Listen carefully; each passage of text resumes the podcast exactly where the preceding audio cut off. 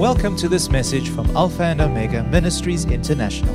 We value the Word of God as an instrument of growth in our lives, using it to mend our ways, align our thinking, and ultimately bring restoration. We trust that you will be blessed and encouraged by what we have to share.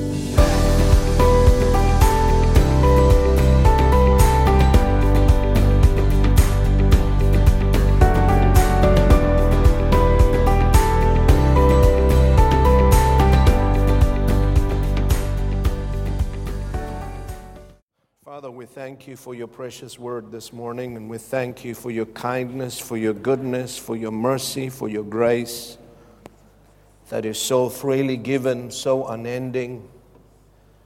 We are thankful for who you are, thankful for what you've done, thankful for what you are doing currently in our lives, in the lives of the church, in the lives of this nation. We thank you, Lord, for this great country. We thank you for the nation of South Africa. We thank you for your purpose. We thank you for your God given destiny to this nation. And we lift up our leaders. We lift up those in authority. And we return thanks and praise to you. And as we come to your word, Lord, this morning, we thank you as we ask in the name of the Lord Jesus for a fresh understanding of your word. We pray for eyes that see, ears that hear, a heart that understands your word. And we give you thanks and praise for it. Thank you, Holy Spirit, for your help this morning as I put myself out there. Trust that you will give me utterance to share the truth of your word. And we give you thanks and praise in Jesus' name. Amen. Most of you know that since last year, at the end of last year, I have been on a journey, a spiritual journey of searching and discovering as I was challenged by a particular verse of Scripture from the book of Exodus, chapter 33, where Moses, on the top of the mountain, having a private, intimate conversation with the Lord, he utters a plea, uh, uh, a plea that arose from his heart, asking God to show him his glory. And here is a man who has seen so much of the presence, the might, the power, the glory of God. And he has witnessed a demonstration of great power and great glory from God, yet his heart continued to hunger and thirst for more of God, more of His presence, more of His glory. So he utters this plea, and it was not a casual request, it was a heart cry Lord, show me your glory. And I have discovered that one of the prerequisites of having God reveal his manifested glory and presence and power is that there has to be a divine hunger, a longing and a thirsting in our soul for more of God. No matter what you and I have witnessed, experienced in the Lord, there is always so much more to God than what we know, than what we have seen, what we have experienced. The word of the Lord says that He satisfies the longing soul, and He fills with His goodness the hungry heart. God can only satisfy those who long for Him. He can only fill a vessel that is hungry for God. It was Jesus who said, Blessed are those who hunger and thirst for righteousness, for they shall be filled. He gave a promise not to everyone, but only to those who hunger and thirst for righteousness. So if we are not hungering after God, if we're not thirsting, if we, if we don't have this, this divine longing within our souls that longs after God, God is not going to give us any more or show us any more or manifest His presence or glory any more than what we have already experienced. Would you say amen to that? Because God is a gentleman. He can only take us as far as we want to go. Amen? And we can have of God as much as we want.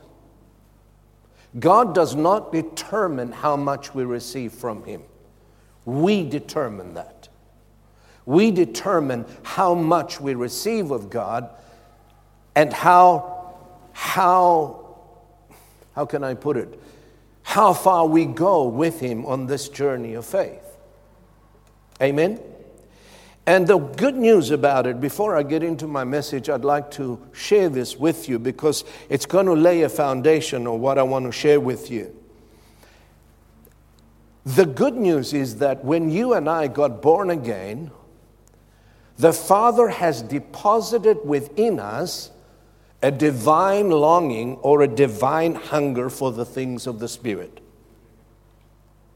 It's there, it is in our spirits. No one who has been born of God, genuinely born of God, does not hunger for God.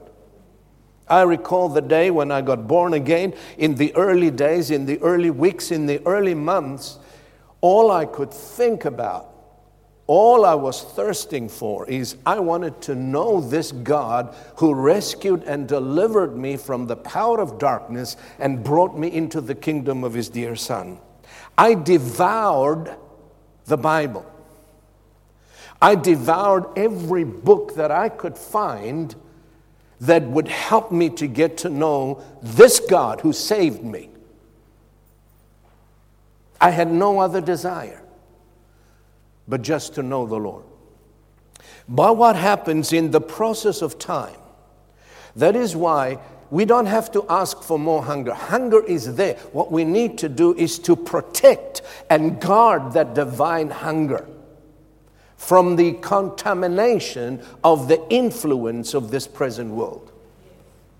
That is why Jesus said, The cares of this world, the deceitfulness of riches, and the desire for other things entering into the heart choke the very life of God, the very hunger of God, and the things and the desire for the things of the Spirit. What you and I need to do is to guard, nourish, and protect the hunger that God has already put in our spirits. That is why Jesus said, Why do you worry about what you will eat, what you will drink, what you will wear? All of these things the Gentiles seek after. They worry, they strive because they have no Father to provide for them. What Jesus was saying to us, he was warning us that if we spend our time worrying about our lives, what we will eat, what we will drink, what we will wear, where we're going to go, how we're going to do it, if we spend all of our time worrying, this worry will contaminate and diminish the very hunger of God within your soul. It's our responsibility to protect that. Amen?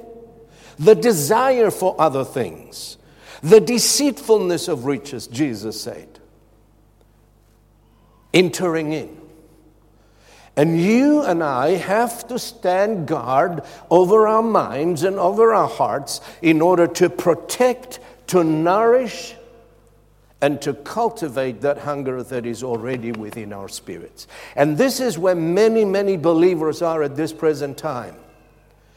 The, the, the demands that life places upon us, the cares of this world, the worries, the desire for other things, the deceitfulness of riches, they're coming in there are such demands placed upon us. And if we're not careful, these cares will choke the very Word of God, the very life of God, the very resilience within your spirit, and the things of the Spirit will grow distant. It's, a, it's an effort to come to church. It will be an effort to read the Word of God. It will be an effort for you to pray, not a joy. Why? Because you have focused and put your attention on other things other than the Word of God. The Word of the Lord says, looking unto Jesus, the author and the finisher of our faith. We are made and created in such a way that whatever we focus on, whatever we pay attention to, our heart becomes sensitive to. Whatever we neglect to pay attention to, whatever we neglect to focus on, our hearts become hardened towards. So if you, if you and I spend all of our time worrying, if you and I spend all of our time thinking about ourselves, thinking about what we're going to do, what we're going to sell, what we're going to buy, how we're going to make ends meet, about your job, and you allow that thing to take central focus, then your heart would become hard towards the things of God and the things of the Spirit. And be honest with you, this is where most of the church is. We do not guard our hearts. We do not guard our minds. But the book of Proverbs says, chapter 4, verse 20, My son, my daughter, attend to my words. Incline your ears to my sayings. Keep them. Let not your eyes depart from my word. Keep them in the midst of your heart. Why? Because they're life to those who find them and health to all of their flesh. There has to be a decision made, a quality decision that we will give priority and we will put first things first. And that is God's word and God's will for our lives. Jesus said, Seek ye first. What? The kingdom. What does it mean to seek the kingdom? That means you seek the interests of the kingdom of God first and his righteousness. In other words, doing what is right in His side, and all of these things, I'm going to add them to you. The things which the world strives for, lies, steals, worries about, kills themselves to obtain, He said, I will add them to you. The Bible says, the blessing of the Lord makes one rich, and it adds no sorrow to it. When God blesses you, there is no sorrow in that blessing. But if you're trying to get those things by striving, by warring, by stealing, by lying, by doing what the world does, then that, that riches, the things that you gain, has inbuilt in them destruction, sorrow, and pain. God is not against riches and wealth for, for his people, but he's against riches and wealth possessing us. Amen? The word of the Lord says, The love of money is the root of all evil, which some have coveted and pursued, have departed from the faith, and pierced themselves with many sorrows. What are you after? What are you seeking? I believe that a healthy believer, one who is healthy spiritually and mentally, will naturally reproduce after his kind. It's not an effort for a healthy believer, one who is joyful in the Lord, one who is excited about his salvation, to share the love of God with someone else. It comes naturally. Pastor doesn't have to stand up and say, hey, you need to share your faith. You need to evangelize. No. That comes from within, a desire from within. Why? Because the love of God is in you, and that love within you will naturally gravitate you to someone else to share that good news, to share the love of God, and to tell them what a great salvation the Lord has wrought in your life. I recall when I got born again, man, my conversion was dramatic. One day I was in darkness, and the next day I came into the light. It was not a gradual thing, it was a dramatic experience, a change that has come over me overnight. And when I got born again and was baptized in the Holy Spirit, the first thing that I sensed, that I felt, is that I could love the entire world. And naturally, no one told me to do it. That love that I've, that I've received began to guide me to my friends, to the, to the Greek people that I knew, that I fellowship with, that I was with every day, sharing and witnessing about what happened to me and about the love of God. You know, some of them received salvation. Others were healed from a certain death. God raised them up. Dreams and visions began to come to me in the night. Why?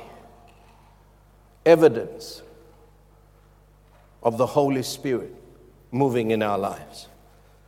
When was the last time you had a dream or a vision or a prophetic word? When was the last time you had this desire to go and share the love of God with someone? To witness about what God is doing in your life. Pastor stands up and he says, Anyone has a testimony? Everybody keeps quiet. I had a testimony, but I didn't want to be the one who's going to share that testimony. Is God doing anything in your life? Is He moving within your spirit? Is there evidence that your faith is alive and well? Are you excited about the Lord Jesus? Are you excited about your great salvation? If you are, ex- what, what would have happened if you won on the lottery two million rand? What would you do? You would broadcast it everywhere and tell all your friends and probably bless them also. Wouldn't you? Why? Folks, we need to come to the place where spiritual things and the things of God mean more to us than the things of this natural world. where your salvation means so much to you that you're excited to share it with everyone. Amen? I mean, look at our church. Look at all these empty seats. Do you think it's up to the pastor to bring people to church? Shepherds do not produce sheep. You know that? Have you ever heard of a shepherd having sheep? No. Sheep reproduce after the kind. Are you a sheep?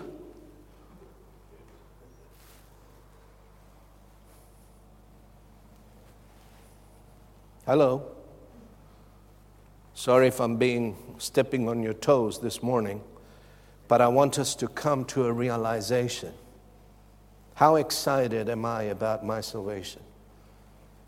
How excited am I about the things of the Spirit? Is coming to church a delight? You know what? If you're happy with your church, you will be happy to bring others to church. But if you're not happy, just get up. It's my duty. I have to go because if I don't go, Pastor is not going to see me there and he's going to be on my case.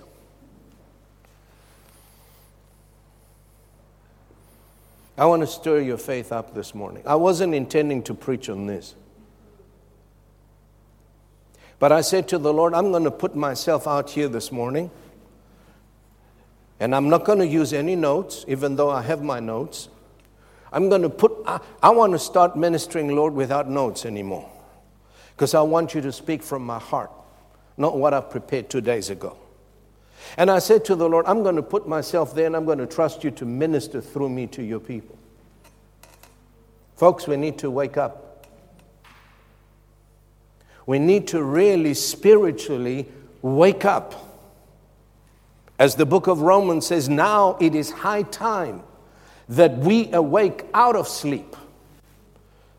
For our salvation is nearer than when we first believed.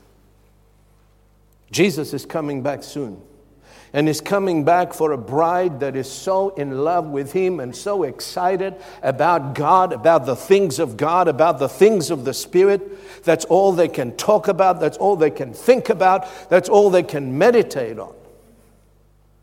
Don't allow this world to enslave you.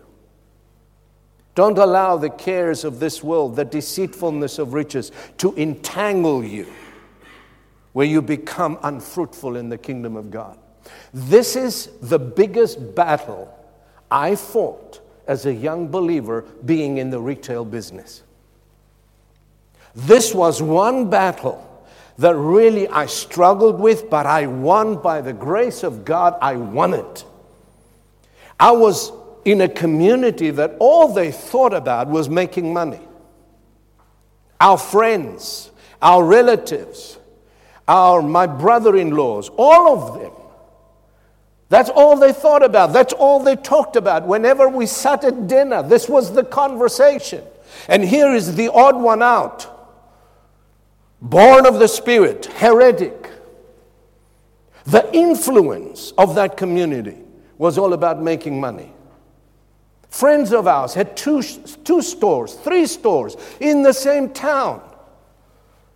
Man, I fought a battle. The temptation was so strong to divert and to go that way. And I could always remember the Spirit reminding me of the Word of God, Paul writing to Timothy saying, Son, no one who goes to war entangles himself with the affairs of this life that he may please him who has chosen him as a soldier.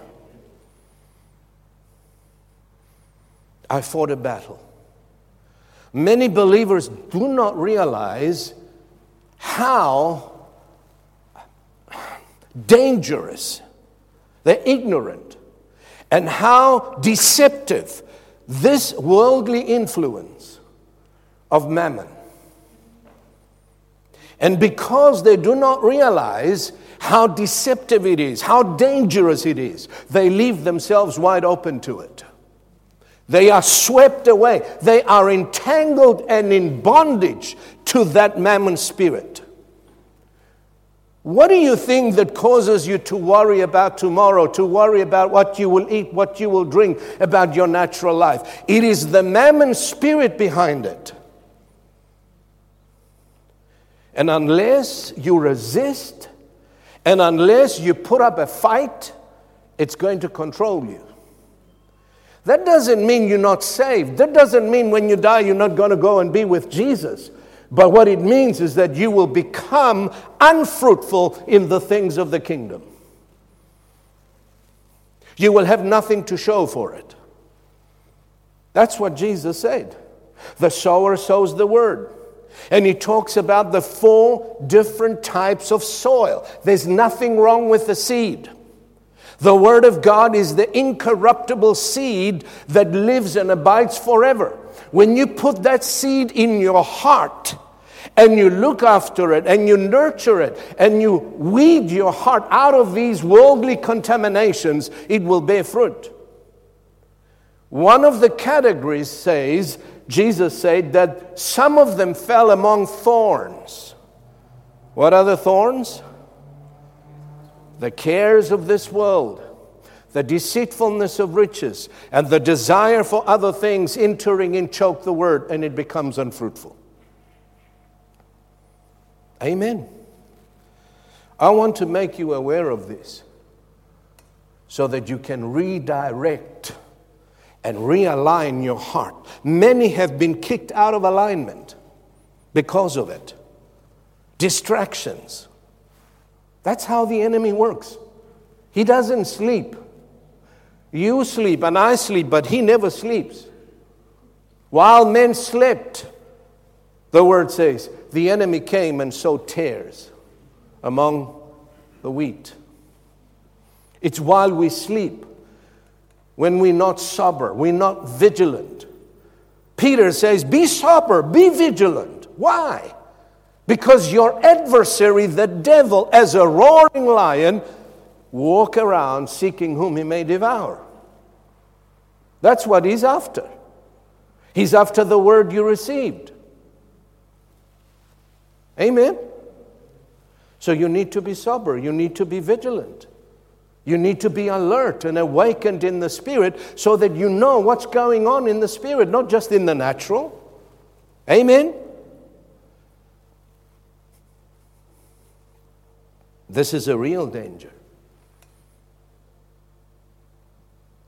And the Lord wants you and I to be fruitful, to be fruitful believers, to bear fruit, and that our fruit may remain to the glory of God.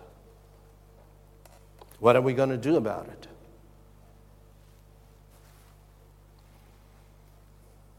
Next week, we're going to come. Let's see who has a testimony next week. Michael is going to stand up again and say, Anybody wants to, has, has a testimony to share? What has God done for you? Eh? Has he done anything or has he gone to sleep?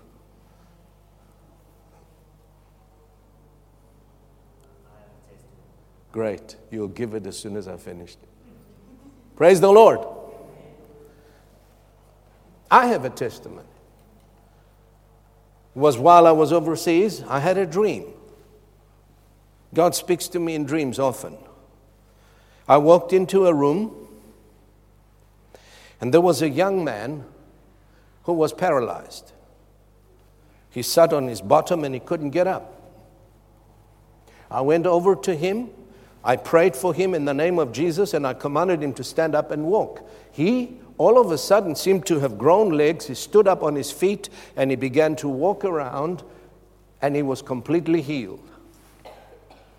I thought, wow. I wonder what that means. That's a great miracle. The first thing that came into my mind when I woke from the dream was, wow, Lord, that is a great miracle. Well, I didn't know what it was for. Come to find out, a young man whom we know started a new job. And because he was new at this job, away from his parents, all on his own, he panicked. Fear came all over him, and he could not get himself up, get dressed, and go to work. So he called his mom in tears, crying. And the mother on the other side, crying. Both of them. And as I'm listening to this, the interpretation came to mind. That's the dream you saw. Fear paralyzed him. He couldn't get up. He couldn't get dressed. He couldn't go to work. He panicked. I grabbed the phone from the mother and I began to address that spirit of fear. In a few minutes, he was all fine. Folks, if we only realize the power that resides within us in the name of Jesus and the authority that God has given us in the name of the Lord Jesus and begin to use that authority. Opportunities are given to you every single day. If you are open and available, you're going to see them and recognize them. You hear somebody complaining of sickness at work. What do you do? Do you tell him, Have you tried this doctor? Have you tried this medication? We, we so easily send people somewhere else, you know, shrinking our responsibilities. The church has not answered the needs of the people today. All we preach sometimes is salvation, being born again.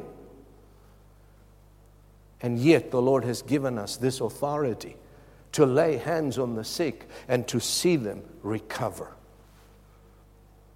A friend, a colleague at work has a problem. What do you say? He's depressed. What do you say to him? How do you minister to him? Do you, do you send him to a psychiatrist? I'm reminded of the disciples.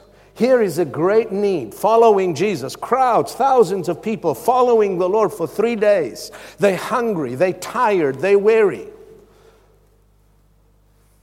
And the Lord says to them, I feel for the people. They're going to faint with hunger. And um, you give them to eat. And what did the disciples do? they want to send them somewhere else to go to the shops, you know, go and buy. Lord, where are we going to find all this money to feed all these thousands of people? And Jesus said, You give them to eat. Do you know that within you, within your spirit, you have the solution to every problem? You have the power and the authority to deal with any situation in the name of Jesus. It's time we wake up and take that authority in the name of Jesus and begin to use it against the devil. Jesus said, Cast him out wherever you find him. Amen. Lay hands on the sick and they will recover. Do you really believe that? If we did, we would be doing it. But what we have most of the time is just head knowledge. Yeah, I know the Word of God says that, Pastor, but we're fearful. We fear rejection. What are they going to think about us? It's time we rise. And it's time we take our place in the kingdom. Amen? That is our vision, our mission. We are a family on a journey to become more like Christ, sharing his kingdom by expressing his love.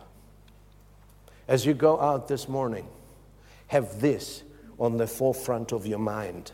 All week, who am I going to bless this week? In whom am I going to sow seed, incorruptible seed? Who am I going to pray for this week? Who am I going to invite to church this week? I'm going to make it my mission and I'm going to succeed in it.